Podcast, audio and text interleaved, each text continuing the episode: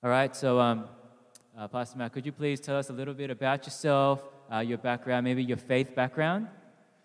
Hi, everyone. Uh, it's a real privilege to be here. I consider it a huge honor to be able to share God's word with you today. Uh, yeah, my name is Matt, um, and I am married to my wonderful wife, Jane. Uh, she's not here with us today. We were both really looking forward to uh, visiting you guys at the Well Church, but yeah, sad times, hey? So much can change in a week. Um, but yeah, I'm married to my wife Jane. We've been married for about eight years now, um, and I currently serve at Sydney Chale Church down the road, and I pastor the English congregation there. And um, I've been doing that for about six years now, and yeah, it's been a delightful time. Yeah. All right, thanks for telling us a little bit about yourself. Um, just a couple more things, uh, similar to what we did with Pastor Dan Lee. Are you able to share uh, one of your favorite Bible characters and, and why? Wow. Um, um, okay. Uh, one of my favorite Bible characters, I can think of one from the Old and one from the New Testaments. Um, from the Old Testament, Job comes to mind. Um, when I think about Job and all he went through, I think he just inspires me so much. Um, I'm sure he had such tremendous temptation, but he stood firm and he said, No, God is God, and I'm going to have it no other way. So I, I, really look up to and I really love Job, and I really love reading Job. Uh, from the New Testament, um, it kind of sounds boring and predictable, but I would have to say it's uh, the Apostle Paul. Um, mm. I, I, I, love, um, I mean, obviously I love the whole Bible, but I really like the epistles. And uh, my favorite book in the whole Bible is Romans. Um, and mm. uh, that book has really ministered to me so much. Um, every single time I think about it, I read it. I'm preaching through it right now at my own church. Uh, yeah, wow, Paul, he, he's the man, you know. Apparently he wasn't much to look at, but he had great faith. And um, yeah, he, he just writes uh, so clearly about the gospel. Yeah. Thanks for sharing that. That's, that's really deep stuff. Um, and I'm guessing maybe this last question comes from the book of Romans, maybe if you love Romans so much. But do you have a life passage from the Bible? Um, and, and what is it and, and why? Yeah. Um, my life passage from the Bible is actually from Acts. Okay. uh, Acts chapter 20, verse 24, and it reads, um, However, I consider my life worth nothing to me, if only I may finish the race mm. and complete the task the Lord Jesus has given me, the task of testifying to the gospel of God's grace. Um, and I mean, I don't know when that became my life verse, but I remember reading it as a brand new Christian about 12 years ago, and mm. it just, it spoke to me in such a powerful way, and ever since then, I've tried to live that verse out, um, especially when I go through hardship or spiritual dryness um, or even seasons of sin and rebellion. I think uh, Acts 20 24, it, it reminds me to just get over myself, to take myself less seriously, but to take God more seriously and to just get on with it, to get on with the mission that uh, God has given me to do, which is to proclaim the gospel. And that's for all of us Christians. So, Acts 20 24, um, every time I, I fight with my wife Jane, every time I struggle with church members. Uh, that, that's the verse that is constantly ringing in my head. And God always uses that to humble me and to put me in place and to realign my vision to what really matters. All right, that's a good one. It's kind of um, weird, man. I'm talking to you, but I, you know, I noticed you weren't on screen. If that's how it's going to be, okay. um, but yeah, Matt, um, thank you so much for being here and for being available to preach the Word of God. So I'll hand it over to you to deliver the Word Sweet. Thank you, friends. Uh, it, it is a, it's a real privilege to be able to share God's word with you. Um, uh, at, at my church, um, my people know that the, the pulpit isn't, isn't an open place. Um, it's actually a very exclusive place, and we don't just trust anyone to come and share God's word with us. So, um, a big thank you to you uh, at the Well Church and also Pastor Dave for trusting me to be faithful with God's word and to serve you like this. Well, friends, uh, today's passage is found in the 24th Psalm. Uh, so I'm going to ask you to keep your Bible open there because we're going to go through this together and we're going to keep referring back to it. Psalm 24. Uh, friends, I'm going to pray. Uh, please join me in prayer as we look at God's word together. Uh, our gracious God, our loving Heavenly Father, we thank you that you are real and we thank you that you speak to us. Uh, Lord, we thank you for your word, the Bible, and we thank you that you have uh, caused your word um, to be sustained for all those centuries and so that we might have it in a language that we can understand now. Lord, we thank you that you speak to us in your word and through your word. Uh, Lord, we ask that you might so fill us with your spirit now, that, that you might give us ears to hear and hearts to receive what you might be speaking to us today. Lord, we pray that you might speak to us today in a transformative way. For we ask it in Jesus' name. Amen. Friends, uh, around 18 years ago, in the great country of USA, there was a man called Timothy Treadwell. And 18 years ago, a guy called Tim Treadwell, he took his girlfriend into a national park in Alaska.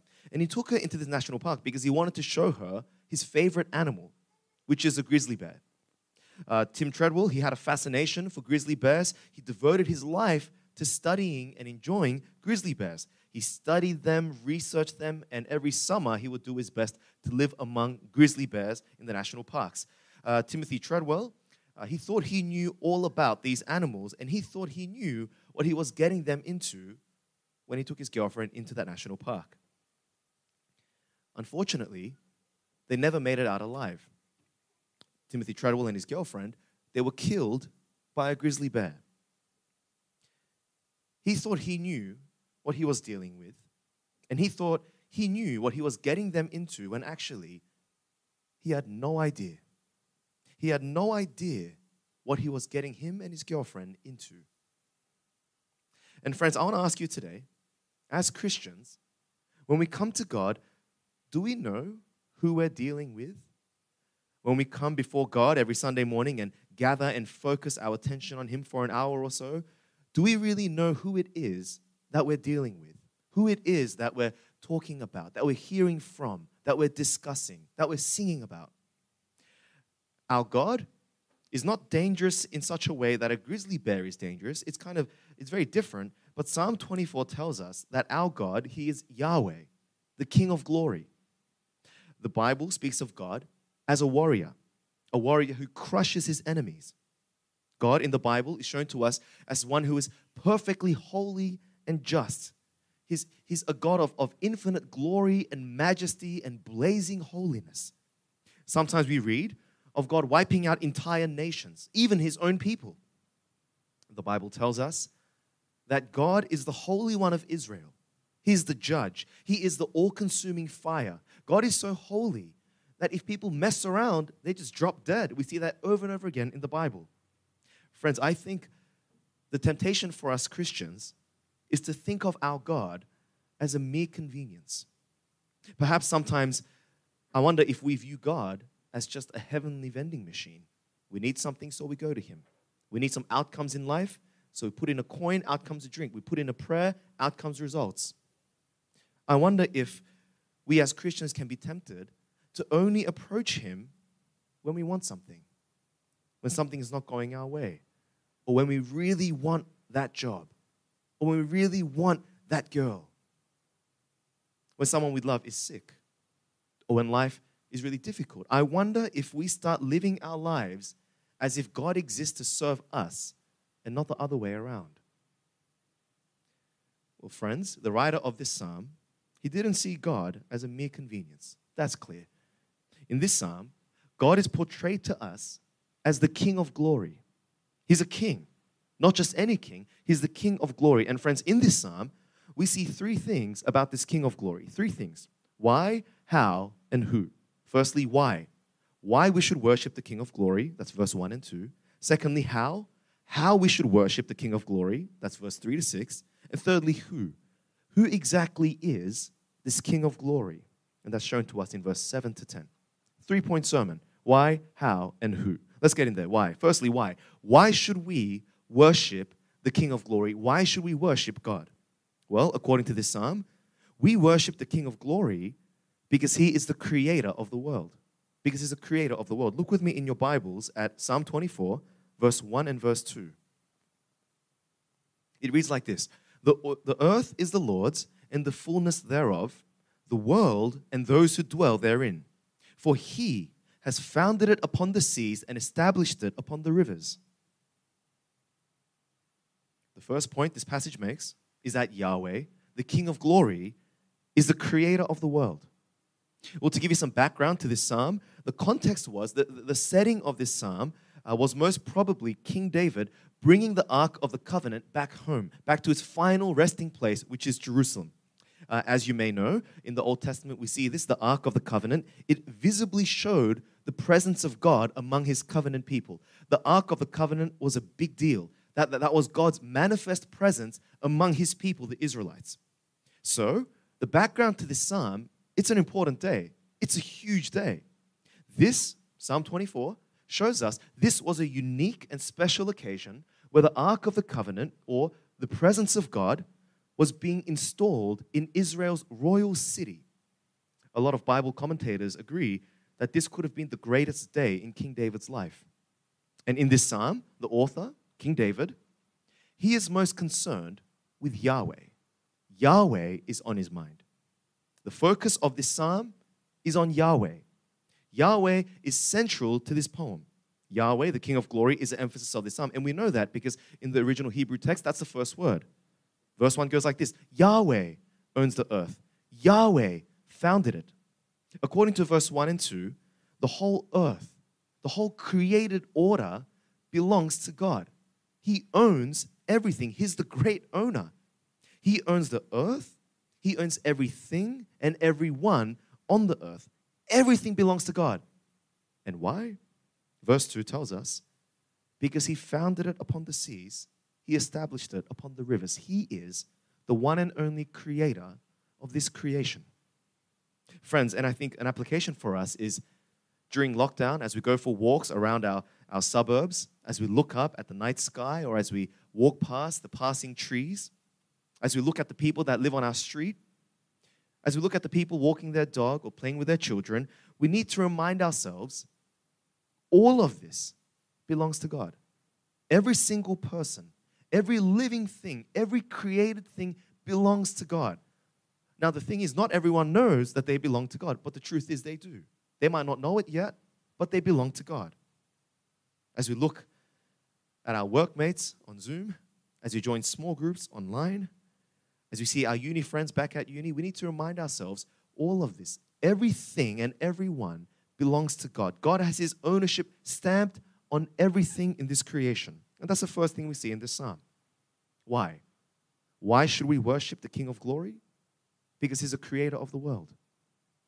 Well, having affirmed the creative power and the supreme authority of this King of glory, Yahweh, the psalmist now turns his gaze upon the creature who seeks to worship the Creator.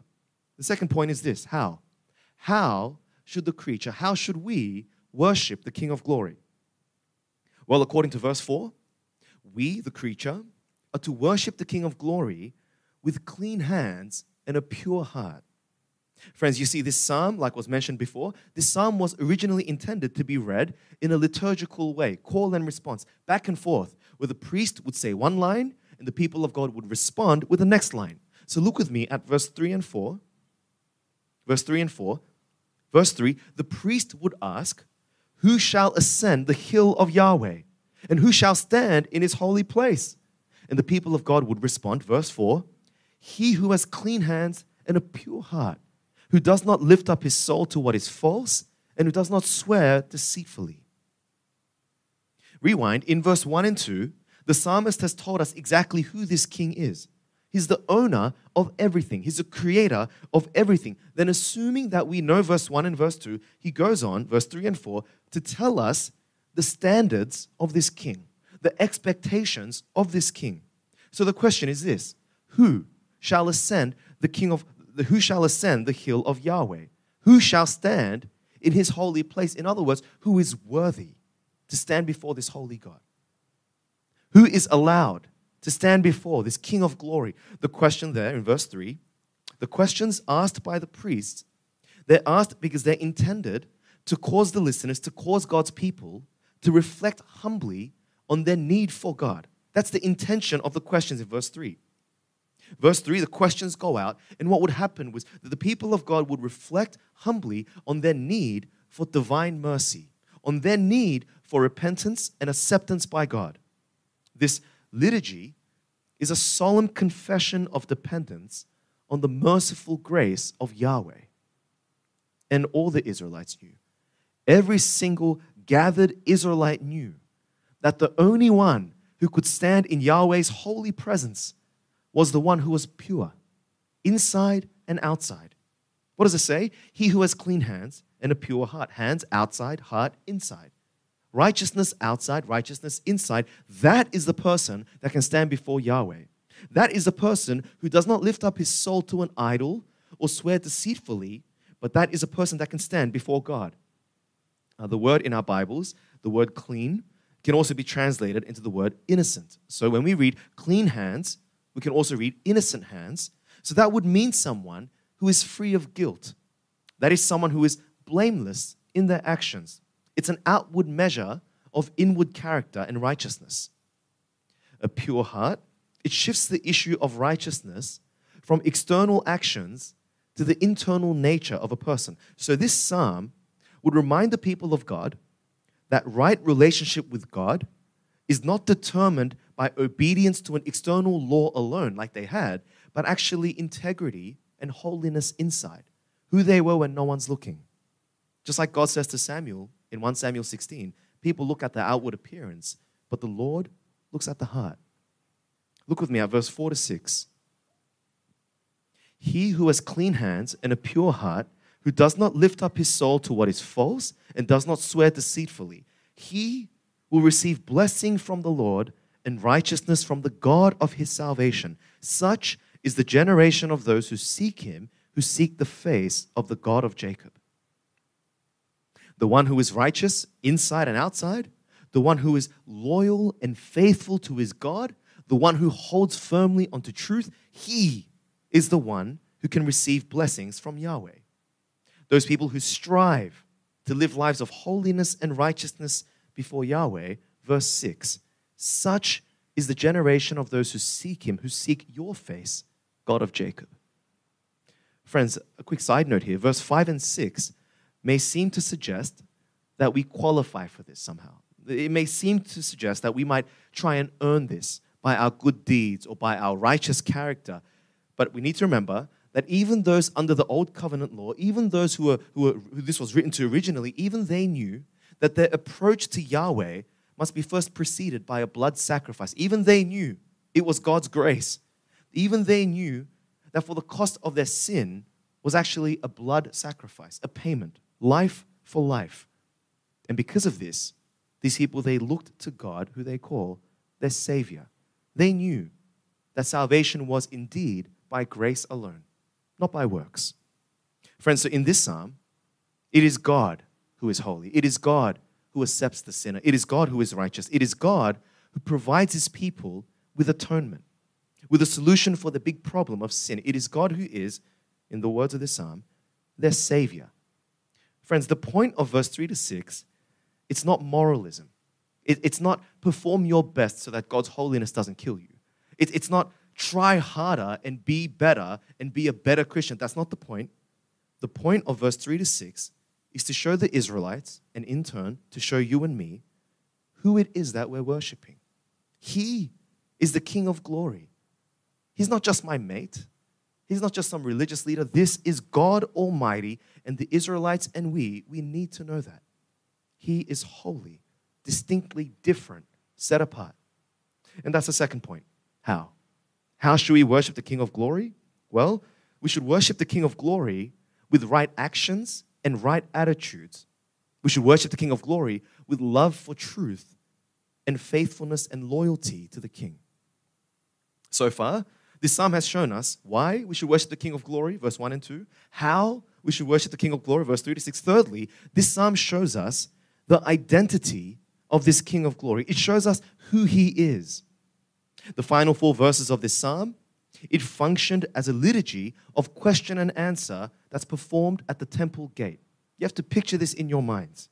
In this liturgy, the group of men, also known as David's mighty men, mighty warriors in battle, they've just won wars for God, right? In this liturgy, the group of men accompanying the ark to the temple gates they go up to the ark, geographically, it's uphill. They go up to the ark. I'm imagining thousands, thousands of people watching, cheering. It's a magnificent event. Mighty men carrying the ark. They get to the temple gates and they stop and they demand entrance. The function of this was to emphasize the glory, the weight of God's glory. The, the function was to emphasize the strength, the might, the power, the majesty of Yahweh. See, you'll read in this psalm that the questions are actually repeated. The repeated questions come from within the temple courts. And the question is, who is this King of glory?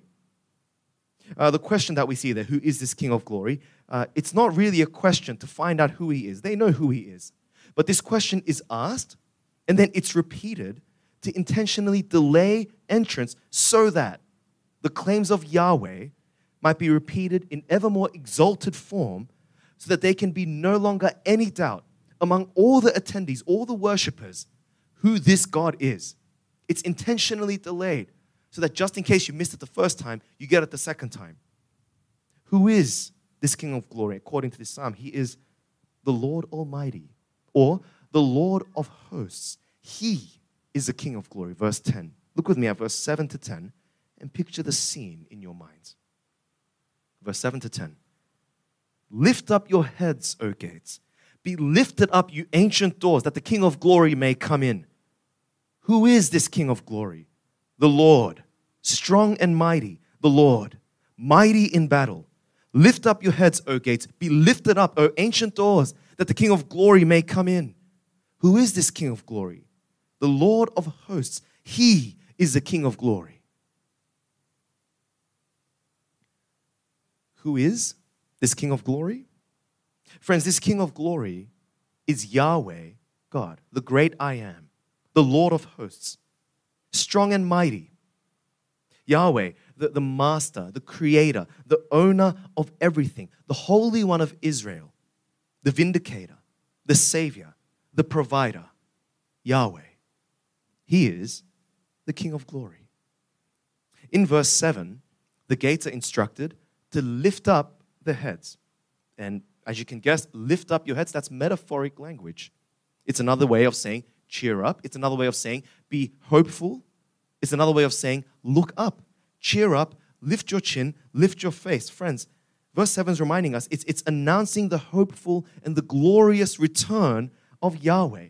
Think of how hopeful this is for all of God's covenant people. Finally, God has returned to his people. In the Ark of the Covenant, God's manifest presence has returned to God's people. And if you know the Old Testament, you know that where the Ark goes, they win battles. Where the Ark goes, the people of God are safe.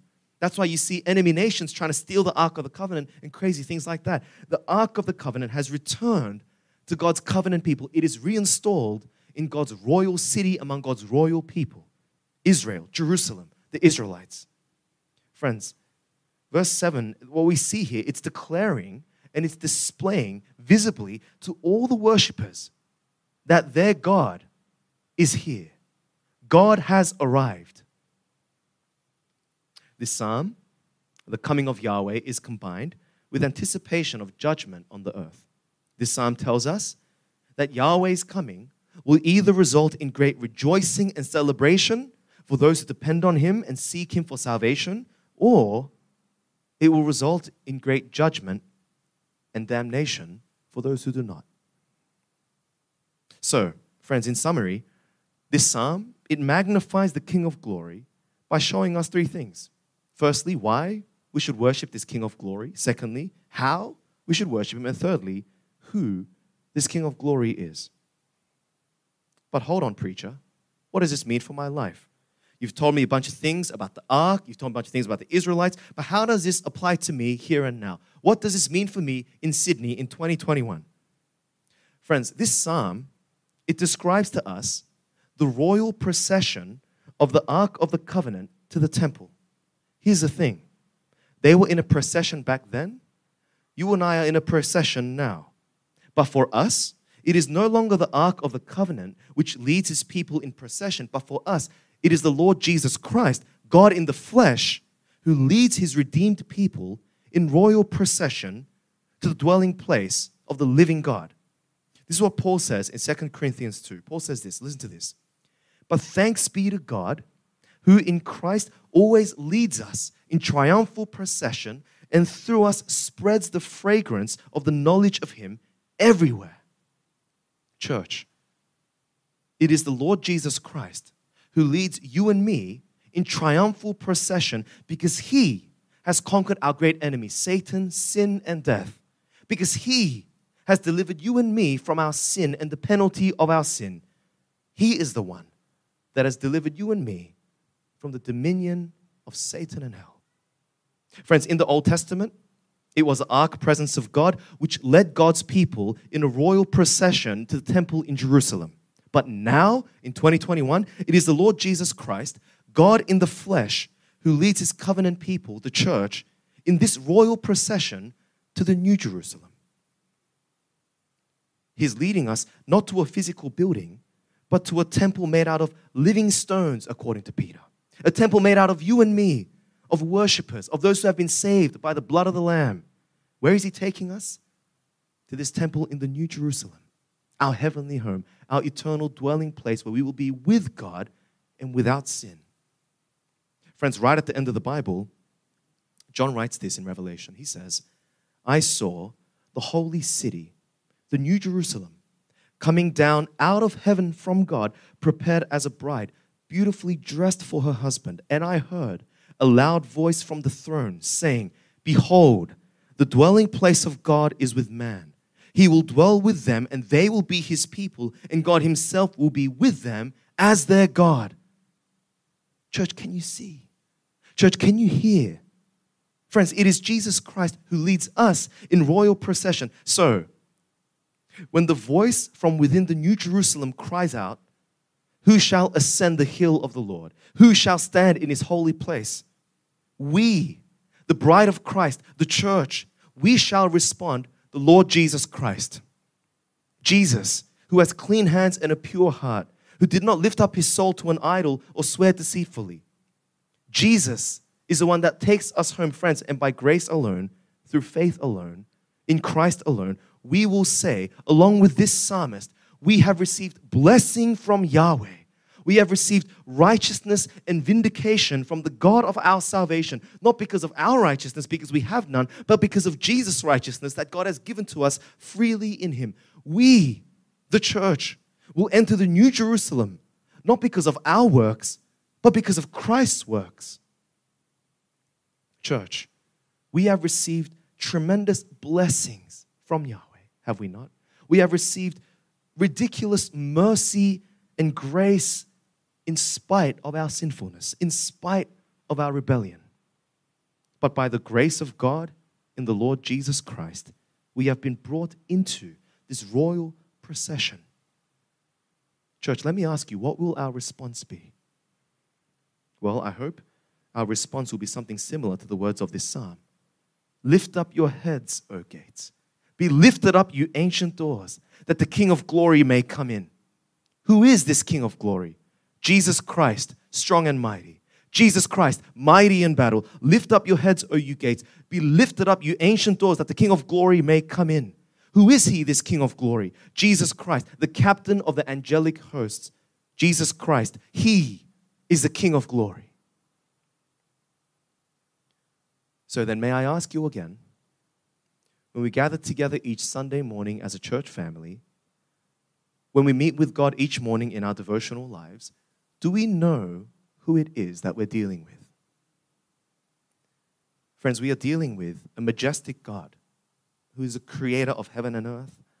He is the all consuming fire, infinite in power, but gentle and generous in his love toward us through his son Jesus a God who is so holy, yet who is so loving that he would give his one and only Son to die for wretched sinners like you and me, so that whoever believes in Jesus might not perish, but have eternal life.